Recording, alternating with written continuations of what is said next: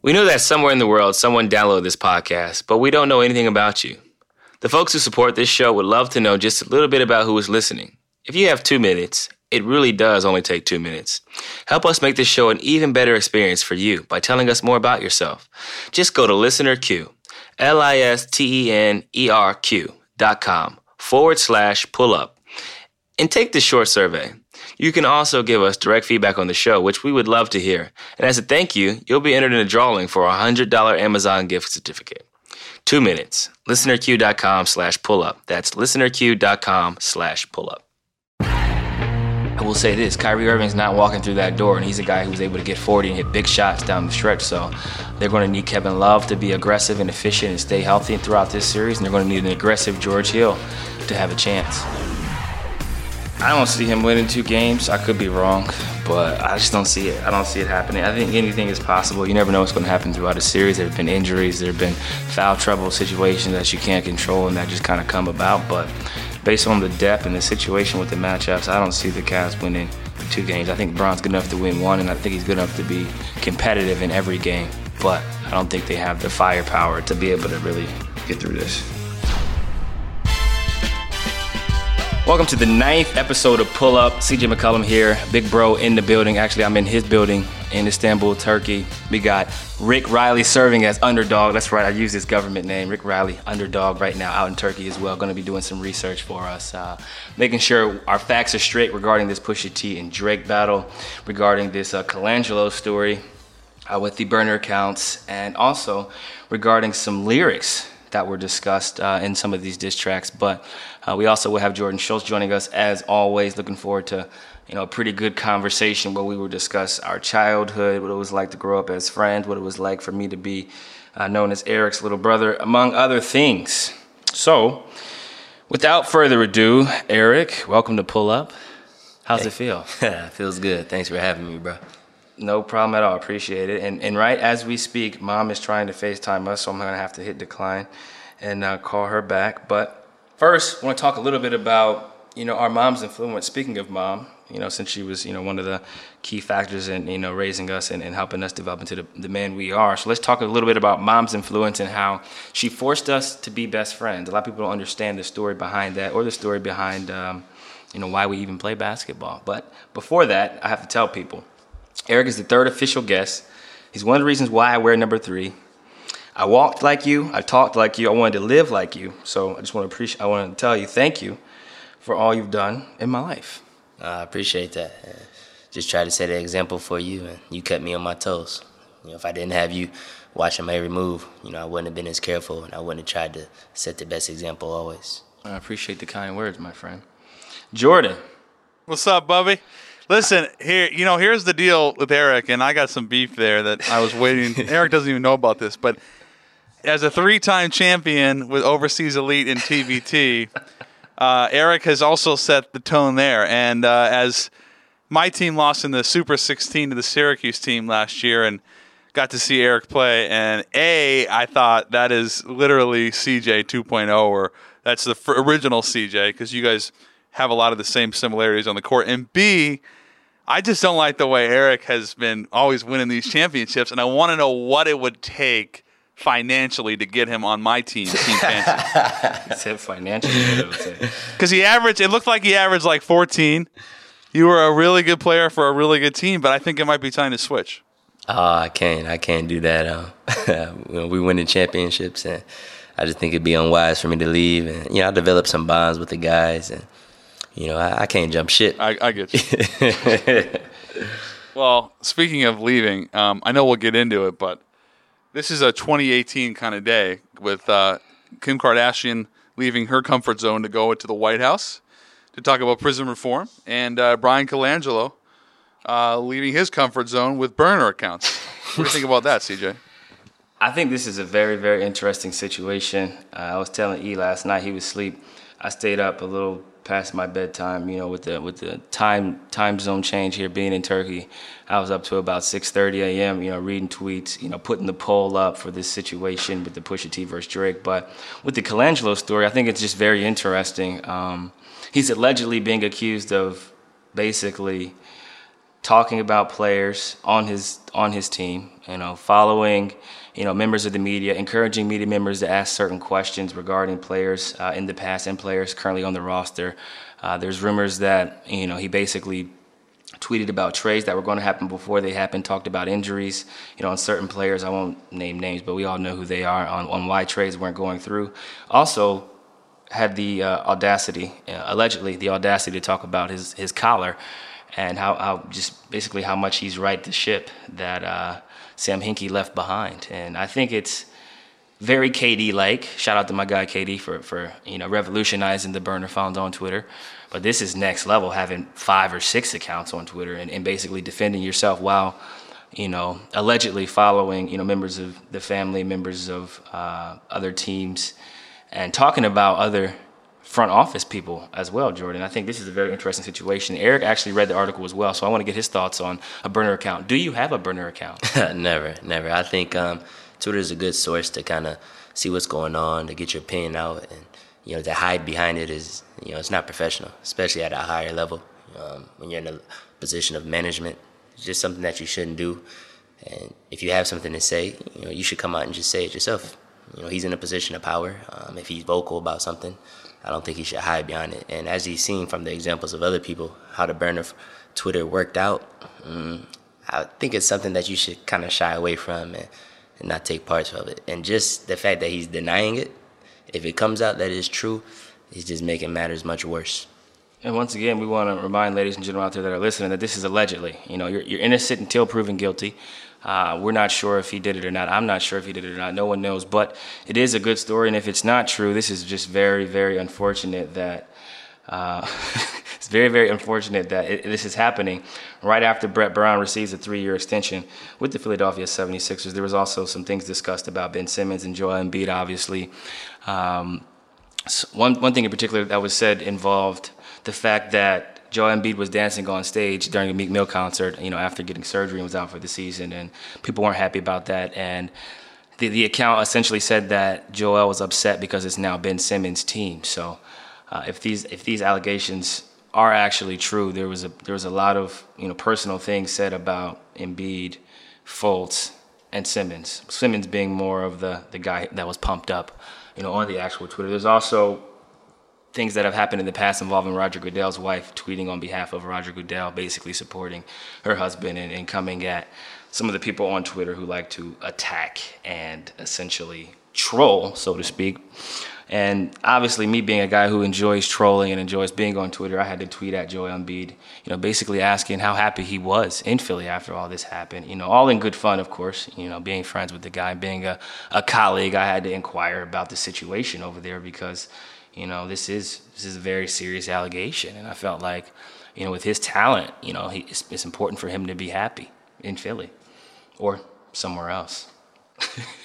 Just a colleague, right? He's just a colleague of yours. He's he's a peer. Yeah, exactly. CJ, I saw that you uh, you hit up Joel on Twitter asking him if he's happy in Philly. Just give me a sense of what it would feel like to get Mr. Embiid in Portland in a Blazer uniform with you and Mr. Lillard. I have to preface this with uh, the fact that I'm very happy with Nurk's performance and his his ability to continue to develop. I think that he showed flashes of brilliance. I think that you know this being his first year of, of big time minutes, you know having a, a huge role in our team, us needing to depend on him to not only score but rebound and defend.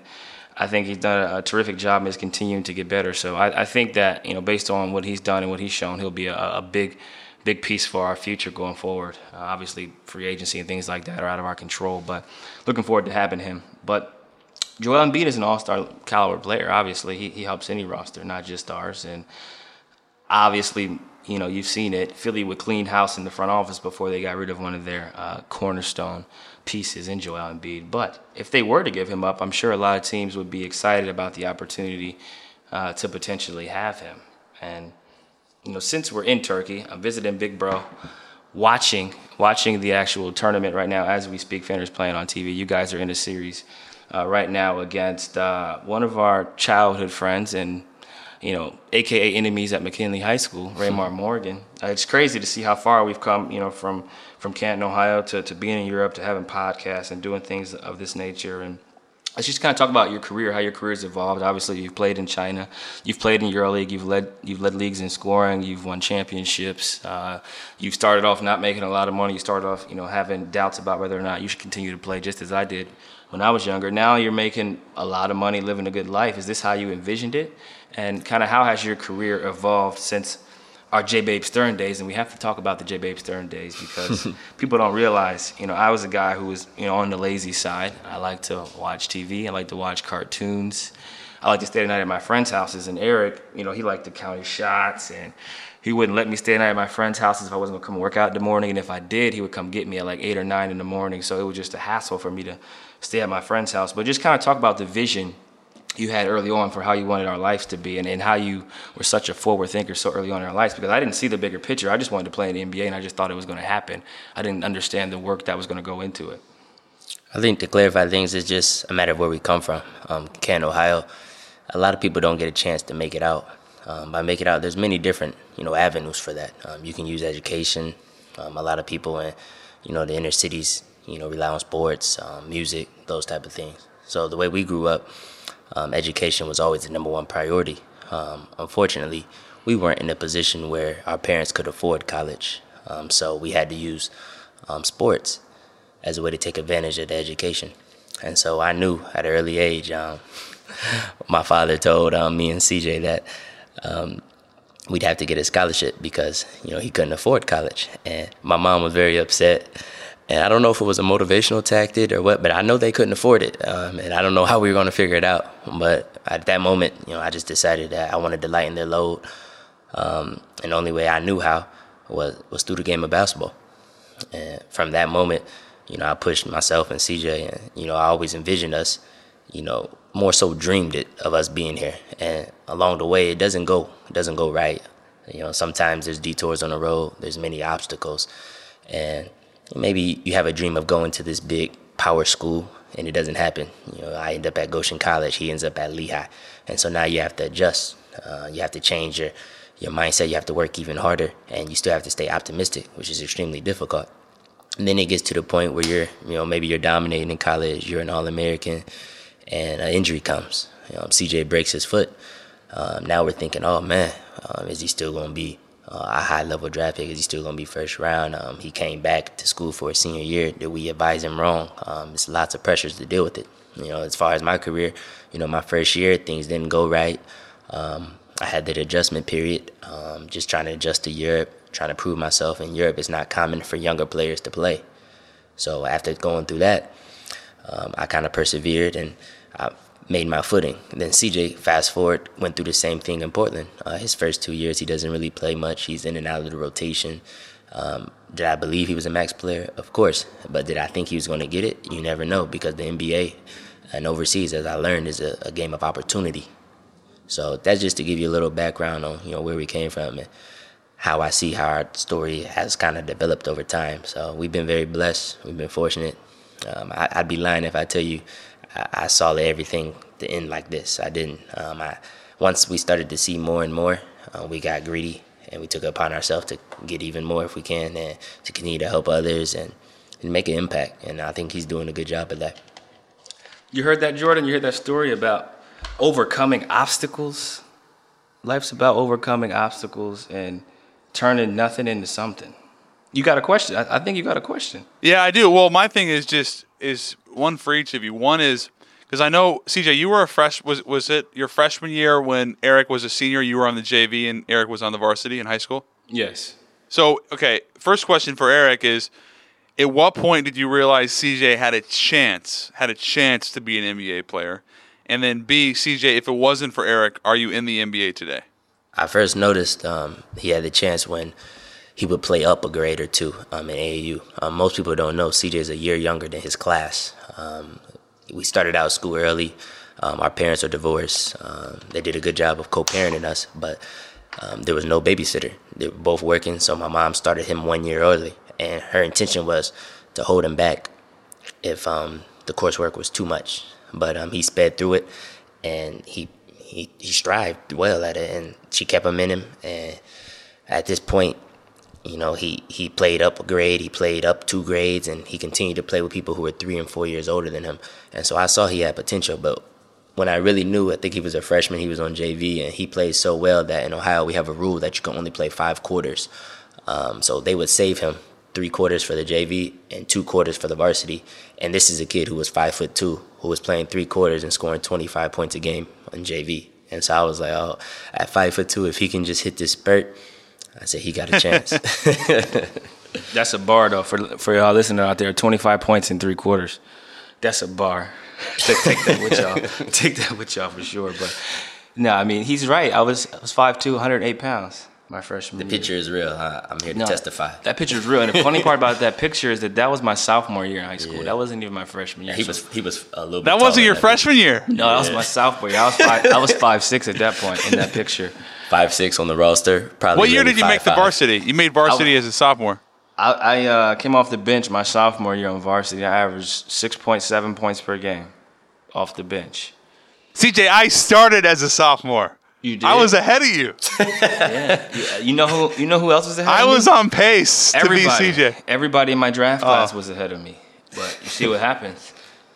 People get people get caught in a hurry. That's just the way it works. But your second question was, do I make it to the NBA without him? Absolutely not. I don't think I would have developed the, the proper character, the understanding of basketball, the, the ability to overcome obstacles, and just from a work ethic standpoint, I don't think I would have had it on my own. I, I needed help. I needed help to to be molded, to learn right from wrong. I think you know, being in high school and having an older brother, you hang out with older people early on in your life. So you kind of learn right from wrong early. You try to be cool. You try to stay out the way. And you learn to listen more than you speak. And I mean, even now, I love to talk and I talk too much at times, but I still learned a lot about just hanging out with older people and how to carry myself. And it, the funny thing is that, you know, even when I would go to parties when I was younger and in, and in high school, I was Eric's little brother. So I wasn't allowed to do anything. Eric's little brother's not allowed to drink. Eric's little brother wasn't allowed to partake in anything because of you know him and his celebrity and how people respected and knew him. So that's kind of how I, I basically had an easy pass through high school in terms of not really being involved in a lot of altercations because I was protected.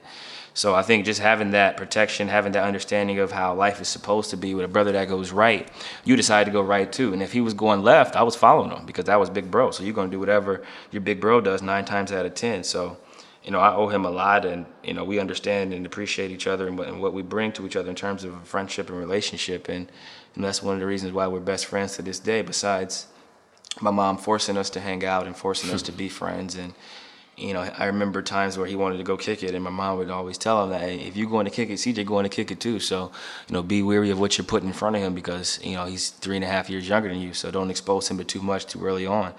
And uh, that's just kind of the way it's always been. And as I got better in sports, they enjoyed hanging out with me more because, you know, at first my outs may not have counted in baseball, but then they started to count. And then my points started to count in basketball as I got better. And the next thing you know, you know, I'm getting picked up before some of the older kids. So, you know, that's kind of how it's it's always worked for us. And you know, I always always tell E like I should like he always says it too. Like he should have been at a school like Lehigh mid major, and I should have been at a bigger school. And you know, it, it, things happen for a reason, and things work out worked out well to where you know he makes good money. He's in a, a good situation in Europe, but you know, it, it's funny how life works because you know, life could have been a lot different for the both of us if I ended up at a D2 school or vice versa.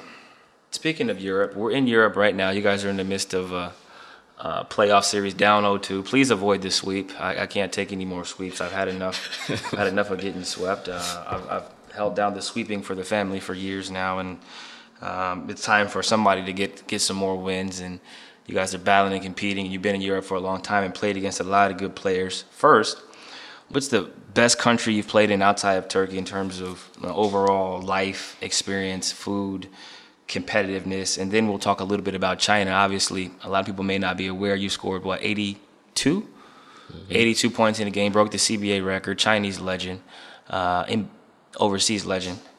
Talk about Europe and the, your favorite country you've played in. Then we can talk about some of the best players you've played against in Europe. Yeah, don't worry. I think we're gonna avoid the sweep. Uh, we got a home game tomorrow, so hopefully we come out strong. But um, the favorite country so far for me is Israel. Um, playing in the EuroLeague, you're fortunate enough to travel to many countries. Um, I've probably been to maybe 15, 20 countries. You know, and every time you go, you're there three, four days. You know, preparing for the game, and sometimes you get, you know, to find some time where you can sightsee and you know, take in the culture and what the country has to offer. But Israel is just beautiful. Um, it's warm all year round. Um, everybody speaks English. Um, they even speak slang, and they understand. You don't have to sl- slow down your speech or anything like that. Um, the food is great.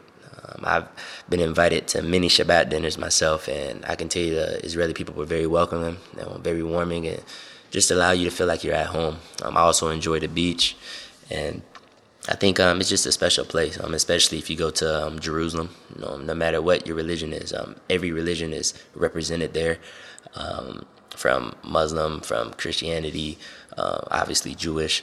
Everything is there, and it's just a special place um, where I think it's like Tel Aviv is a little bit of like Miami, and then you know Jerusalem is a place you go and you know you can get your spiritual healing. So by far, um, if there's any place I like to visit or I recommend anybody who's never been abroad, I would recommend Israel. I didn't get to the list. Jordan, have you been to Israel? I have. I, I went to Israel as a uh, as a kid before my bar mitzvah, uh, growing up Jewish, and um, it's a really special place. But I want, I need to go back. Israel's one of those places. Were you in uh, Were you in Haifa? Uh, wh- where were you, Eric? In my, Jerusalem. My first year I was in um, Netanya, and my second year I was in Fasaba. So Netanya was about mm, 25 minutes from Tel Aviv, and Fasaba was 10 minutes from Tel Aviv. So I was in a great location.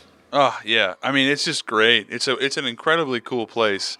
Very spiritual, obviously in Jerusalem, but but Tel Aviv is like a, one of those really world class cities, and Oh, it's uh, they love their hoops over there, as you know. Yes. Yeah, they love they love basketball everywhere, especially especially in Europe and China. We'd be remiss if we didn't discuss this. I hate to switch topics a little bit, but I have to. Pusha T, Drake. Um, diss tracks have been made. I've enjoyed this more than I probably should. You know, it's gotten personal. People are talking about people's baby mamas. People are talking about people's fiancés, mothers. Mothers' names are actually being mentioned now. Fathers' names are being mentioned and compared to Steve Harvey in terms of suits and ability to not wear nice suits. Um, I think that J. Cole, uh, not J. Cole, I think Drake essentially called um, Pusha T an approachable guy. He said there's no malice in your heart. And I think the malice pun was more specified to his brother. So there's just a lot of drama going on right now. and The internet can't really handle it, and I couldn't handle it myself. You know, staying up till about six or seven a.m. because uh, obviously there's nothing else to do. You know, with my life. And that the playoffs is over, and you can only work out for so many hours, and you can only FaceTime for so many hours before, you know, it's time to get in on the fun. So speaking of getting in on the fun, we did a poll, multiple polls actually. I joked and said Drake in six, Drake in seven, or Pusha T in six, Pusha T in seven, and the people have spoken in a big, big way. And I'm going to scroll and find it. The results are in. There's 15,197 votes on, on my page, and 38% of the people who voted believe Push is going to win in six, which is impressive because Drake hasn't responded to the most recent disc um, that is basically insinuating that Drake has a, a baby by a woman and is not in the baby's life as much as he should be and has called him a deadbeat father. Rick has the lyrics handy right now as we speak, but first I have to get your thoughts, Eric, on this diss track. Eric thinks it's more of a song. He's not really sold on it. Jordan's only listened to it once, so I don't think he actually cares about what's going on, you know, in the rap world. But I care, so I have to get I, you guys I, I'm going to defer to yeah, I'm going to defer to the McCollum brothers. You going to defer to the McCollum brothers on this one? All I would say is there is a limit. I think I think he went over the line. you think you think that he crossed the line? See, the the uh, the Twitter the Twitter Yeah. heads believe that there is no line to cross when you are rap battling because anything goes. You know, basically, some people think that he could have crossed the line even further and took a picture with Drake's son. You know, Fifty Cent, you know, has been involved in some beefs in the past, and he he you know took it a step further and went on to make a uh, sex tape with Rick Ross's baby mother and sent it to him. So I think that is next level um, dissing someone, you know, to, to make a, you know, provocative tape with someone's uh, baby mother and send it to them in the mail. But Pusha T essentially, you know, went right at his head and said that Dennis Graham, stay off the gram, curse word. I'm on one. You mentioned wedding ring like it's a bad thing. Your father walked away at five. Hell of a dad thing. Wow. And this is this is tough because you know, Drake is obviously he loves his mama in his bed, his bed and his mama as he says in the song and he's directly speaking on on Drake's mother here. And as we all know, you know, growing up in inner city and outside of inner city, you know, you talk about somebody's mama, it's automatic fighting words, and you really have to square up with somebody. Underdog, aka Rick, is passing something, you know, to me right now. On the Breakfast Club, Pusha said that Drake crossed the line when he mentioned his girl, so the gloves came off. So Drake specifically mentions Virginia Williams, who's Pusha T's fiance, and that's when Pusha T went on to mention everyone in Drake's family. So I think we should be on the lookout for this. I hope no one gets hurt. Honestly, I just want to see a clean, you know, well maybe a little dirty in terms of the lyrics and explicit content in the lyrics, but I don't want to see anybody getting hurt or, or harmed, you know, because of what's going on here. But I'm reading now. I told you keep playing with my name and I'm gonna let it ring on you like Virginia Williams. I'm too resilient. Get out your feelings. That was the Drake line where he referenced Virginia Williams, who's uh, Pusha T's fiance. So that was a, that was a tough one. If somebody talked about my girl like that, I would be upset too. And not only has he talked about Drake's baby mother, but he's talking about Drake's mother and father as well. So he just put the whole family tree in there. And, and then what I didn't like is that he took shots at, at 40, who's you know sick with MS. That was that crossed the line a little bit, Jordan. So I think I, am with you on that one. Big cross. He big said cross. OVO 40 hunched over like 80, tick tick tick. How much time he got? That man is six six six. I got the flow. Six six six. Wow, those are bars. I don't know how he thought of that. These guys are really creative and lyrical, but um, I will have more thoughts on this on Twitter for sure. I think the gloves the gloves must come off because people are mentioning family members, and I think that's important that you protect the fam. Shout out to Thrill PTF. Protect the family at all costs, and understand that you know if you're going to speak about somebody in that way, you better be prepared to see them when they pull up on you in, in these streets. Moving on now to the Cavs and Warriors. Oh, go ahead. No, no, wait. We can go back now. I, I can talk about this all day. Well, I thought Pusha T's whole thing was he was always like in the background. You know, he was wasn't he a part of Clipse? Yeah, Pusha T. Pusha T has bars though. He goes back to Clipse. That grinding. Yeah, and like he was, yeah, he grind, yeah, and that his whole thing was he was in the background and he was always kind of an ancillary guy, and now he's injected himself into the national conversation by doing this. But am I wrong to say that that he crossed the line, or because I'm not a, I'm not as familiar. Like I I know with with trash talking basketball, that's one thing. Is can you make the same parallel? Like, is there a limit? Because with There's basketball, limits. There's limits for sure. There's a lot of limits in basketball. You don't you don't really mention somebody's baby mother.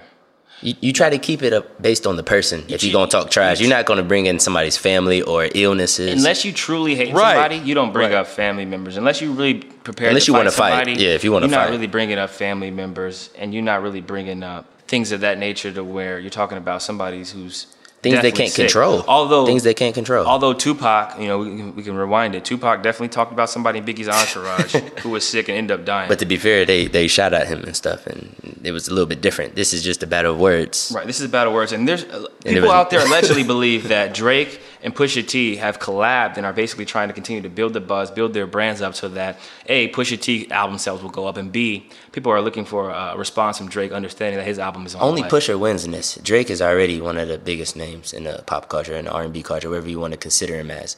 Um, right now, nobody would mention Pusha T right now. Like he's a topic of conversation, and and that would never happen if it wasn't for Drake entertaining him. Wow. Uh, Underdog, aka Rick, has brought more more ideas to me, aka Info. A while back, KG said that Charlie Villanueva looked like a cancer patient. So that's Yeah, that's that- crossing the line. That's that's yeah, I That's remember sick. that. And he has a, a disease that, that prevents sick. him from growing hair. Prevents him from growing hair. So that would cross the line. to follow time. what you said, Jordan, it does happen. People do get out of line. There's also a Honey Nut Cheerios incident, you know, in, in past years as well, to where someone said someone's wife tasted like Honey Nut Cheerios, which is foul, and uh, I would say that that's crossing the line as well. But um, this is very interesting. I'm glad we were able to discuss this on the pull up pod. I think that that's that's something that everyone needs to discuss and needs to hear. And this this downfall, this conflict between Drake and Pusha T, it started years ago. Um, it started years ago, uh, back in 2003, as early as 2003, and in 2006 it was Clipse versus Wayne. Um, essentially, you know, starting that beefing and going at each other, uh, allegedly over money and, and things of that nature. But moving forward, Cavs Warriors. We had a great series. Uh, as a fan who watches the game, two game sevens, first time since 1979. Uh, Cavs beat Boston on the road, and then the Warriors. You know, some people say they lucked out because CP was hurt. The Warriors end up advancing to the finals. You know, once again to face the Cavs. Um, there were some funny things I seen online, you know, regarding that series. Um, one of them, which basically talks about how well LeBron's been playing. You know, he's basically like a machine, and um, if he gets any type of help from his supporting cast, uh, the Warriors will still win in five. um, I'm just reading. This is a quote. This is a quote. So, for those major news news networks and, and out there who are going to try to quote me, yeah, and, don't shoot and, the messenger. bash me. Don't shoot the messenger. This was said, and I'm just repeating what was said. What are your thoughts on this series, Jordan? Eric, what are your thoughts on this uh, potential series um, with the Cavs facing the Warriors? Um, First of all, some of the criticism of Kevin Durant was fascinating to me, just going to the Warriors side, because there was a sentiment that he wasn't doing a lot and that he struggled. But he actually he did struggle at times in that series against Houston. But he had 194 points in seven games. That broke the all-time Western Conference record. So I'm not sure how fair it was because at the end of the day, in Game Seven, he was huge for them and, and he was fantastic, and they don't win that series without him. So with that being said, his responsibility against Cleveland to me will not be the same as it was against Houston because Houston is more equipped to beat Golden State than than the Cavs. Now I, I don't know what LeBron would need to do for them to win this series, but it's it's got to be somewhere along the lines of a of averaging a 35 point triple double. I, I don't know how else because are, are you going to say 35 okay? point triple double. Yeah, I- well, I'm saying like I, unless he goes, unless he's inc- incredible and almost flawless for for six, seven games, whatever, then how is Cleveland going to win a championship? How are they going to beat Golden State? It's not going to be because you know guys like I mean you might get a, a good game out of J.R. Smith or but w- they're relying on Jeff Green and they're relying on um, guys that haven't really proved themselves and that have had a couple good games in the playoffs. Like Green was good against Boston, but you're you're not you can't tell me that that Cleveland is going to win this series without LeBron playing flawless basketball. And even then, I'm not sure it's enough. What, what about you? I mean, I think you hit it around the head. I- 35 point triple double is, is something LeBron is capable of. He's done it in past years, and his performance in the finals has been out this world. He's been efficient as, as it gets. He's played essentially every minute. He's blocked shots. He's done a little bit of everything. You know, in, in 18, he's averaging 34, 9, and 9. 8.8 and not that's ridiculous. So basically, he's averaging a 35 point triple double right now. He's going to need to take those numbers up a little bit, get to the free throw line a little bit more, and try to get Kevin Durant or Klay Thompson or whoever is checking him out of the game. I think if he's able to do that, you know, that that makes it the game a lot more competitive for the Cavs and, and puts them in a position where they have a chance to succeed. But I think you hit it on the head. It's not going to be what LeBron does. It's going to be what the supporting cast does. You know, you never know which which supporting cast you're going to get from the Cavs. They've been very consistent at home and, and, pretty inconsistent on the road, except for that Game Seven um, on the road against Boston. But I think that it's going to be extremely tough. It's going to be extremely tough to beat the Warriors. It's hard to beat them four times, especially when they have home court advantage, and especially when you're not sure what type of production you're going to get from the other cast, uh, other cast members. But I will say this: Kyrie Irving's not walking through that door, and he's a guy who was able to get 40 and hit big shots down the stretch. So. Um, they're going to need Kevin Love to be aggressive and efficient and stay healthy throughout this series, and they're going to need an aggressive George Hill to have a chance. As for me, I think um, as much as we're from Ohio, I obviously root for Portland. Um, and if you could see any team win, you know, you like to see the Cavs, but it's just not realistic. Um, you're expecting a Cavaliers team who's not as good as last year, a team that lost in five games um, to the Warriors with Kyrie, and you thought like maybe LeBron had one of the best finals performances we've seen. Um, he averaged 34 points, 12 rebounds, and 10 assists through five games, and they still lost in five. And that's considering that Kyrie Irving scored almost 30 points a game. So where they're going to get 30 points a game from, I don't know, but that still wasn't enough um, for them to even extend the series beyond mid So I just think Golden State has a little bit too much, um, too much firepower, too many mismatches. They have guys who are really struggling um, on the road as far as the Cleveland goes. Guys maybe show up sometimes at home, but you just really don't know what you're going to get from them. And you know, when you're playing against a juggernaut offensively like the Warriors, um, having sometime performances isn't going to get it done. So I just feel like yeah. if it goes five games, I feel like LeBron's amazing um, either way, and I think no one can hold it down um, or blame him for the series. You know, maybe going four or five games. It's not his fault. He done his job. He's took a team beyond measure than any of us could have thought. Yeah, I think looking at the numbers, LeBron basically averaged a 35 point triple double. So he's going to need to do more than that for them to have a 45. chance, which is ridiculous. But I think in a perfect world, LeBron takes them five games. I think he's good enough to win one game by himself, regardless of what help he gets. Outside of that, it's going to be hard to, to win two games by himself. He'll need a lot of help. He'll need people to step up and contribute.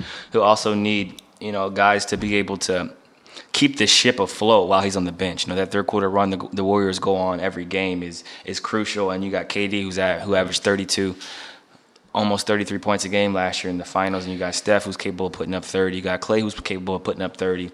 It's there's so many weapons and. It's it's unfortunate. It's like you know showing up with a with a water gun when the other team has a bazooka. They play with pace too, so it's going to be extremely difficult for LeBron to play 48, 46, 45 minutes. Um, the tempo that they play is going to be extremely wearing and taxing on his body. But you also have to remember that it's just the home crowd is going to be a lot, and I think what can help Cleveland is if Iggy is inactive. I think that can help make a difference, but even so, um, they had problems with Tatum. Uh, Jayson Tatum's a great player, and he's going to have a special career in this league, but he's no Kevin Durant. Um, also, Terry Rozier was able to get off in several games, and he's special, but um, he's not at the level of Stephen Curry. So just look at some of those performances, um, if the Warriors play to their potential, um, it could get ugly quick. As much as I don't want to see that. Eric, I'm glad you brought up Iggy because last year against the Cavs, he was instrumental in bothering James. In fact, just as a point of reference, he the the offensive rating that LeBron had against Durant was 130, and against Iggy that dropped 14 points to 116 per 100 possessions. That gives you a sense of Iggy, Iguodala's defense, and obviously we know he can play make. So, uh, with that being said, he's obviously not going to be 100% in this series. Both of these teams are vulnerable. We know about Cleveland, but this is not the same Warriors team of a year ago. In fact, last year these two teams combined to go 24 and 1 entering the finals. This year, obviously considerably different. The Warriors go to a game 7, Cleveland has two game 7s. So I just wonder with the fatigue factor, where does that come into play? And then pushing the pace, making sure that LeBron is not comfortable and that he's he's tired. Uh, whether or not he's gassed going into this finals, we know he's tired at the very least.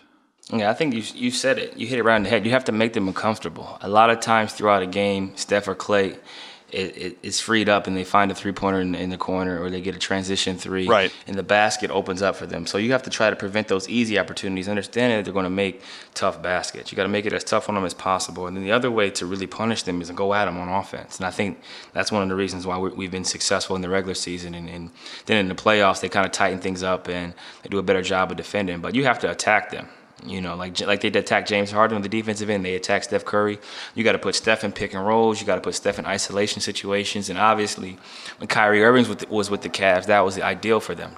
You know, to try to exploit those matchups. But look for LeBron to be a, the main ball handler, and look for him to try to get Steph Curry in as many pick and rolls as possible to try to promote a switch and try to make him as tired as possible while wearing him down. But I think for us, we just tried to attack. You know, try to stay in attack mode, be aggressive, understanding that they're going to make tough shots shoot, one game KD gave us 50, and we still ended up coming away with the victory. So being able to withstand those blows, those runs, those big shots, and being able to have players who can hit big shots. Obviously, LeBron can.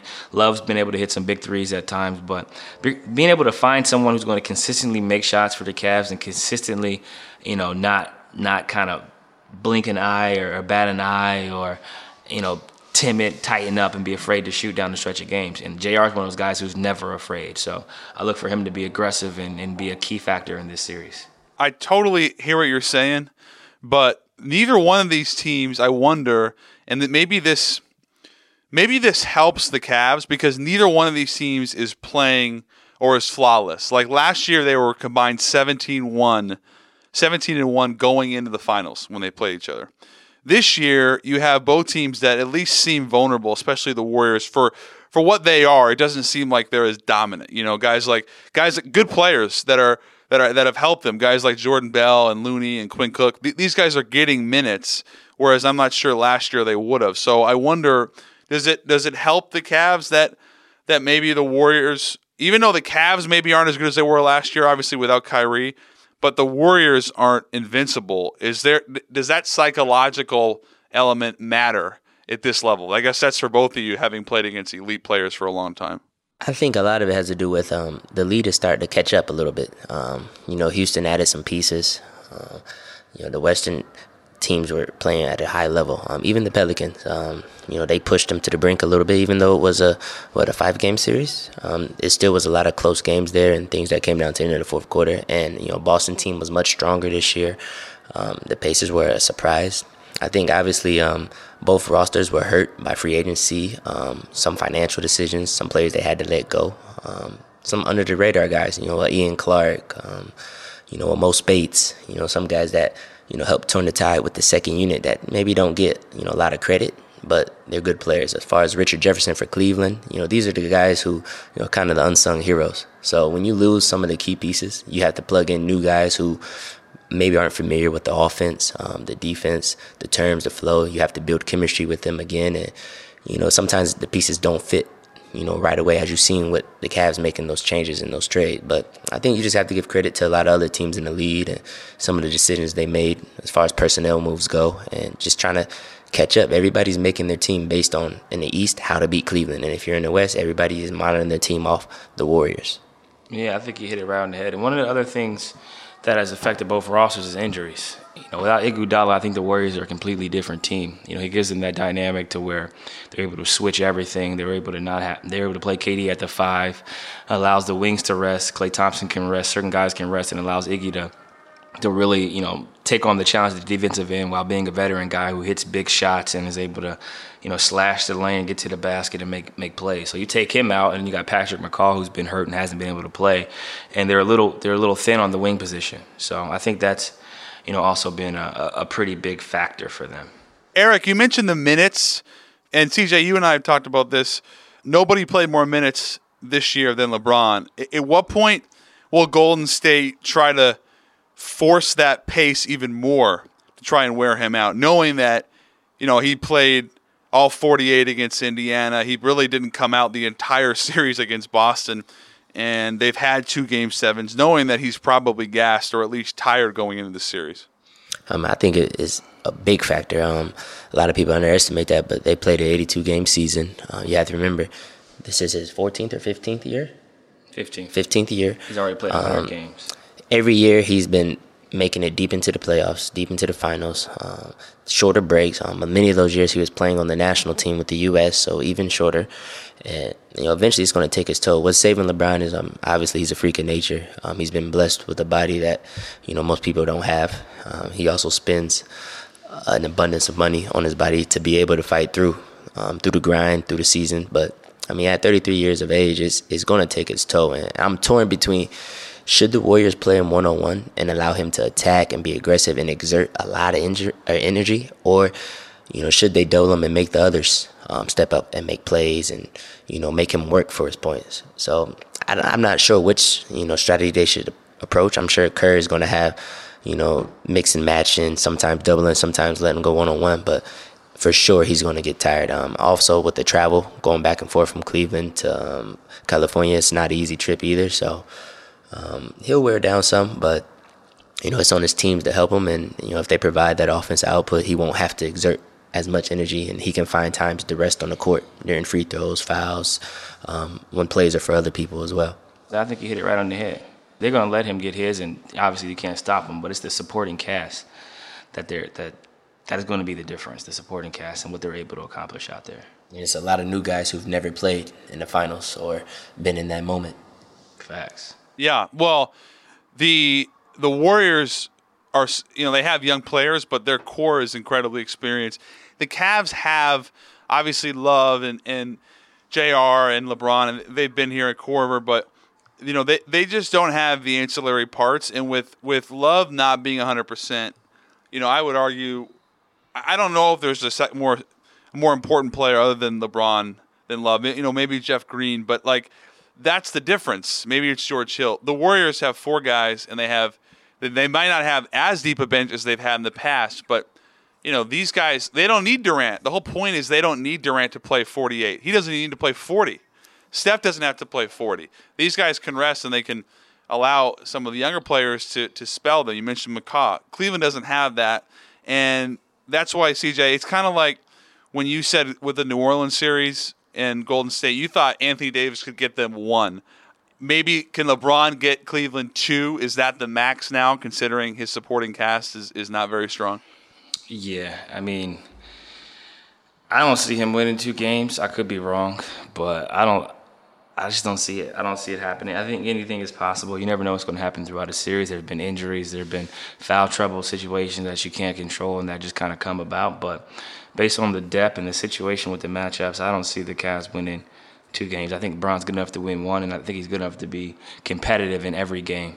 But I don't think they have the the firepower to to be able to really get through this. What's our level of excitement in this series? Is it if if a ten is our most excited? I, will tell you, I'm at probably a seven. I'm at a three.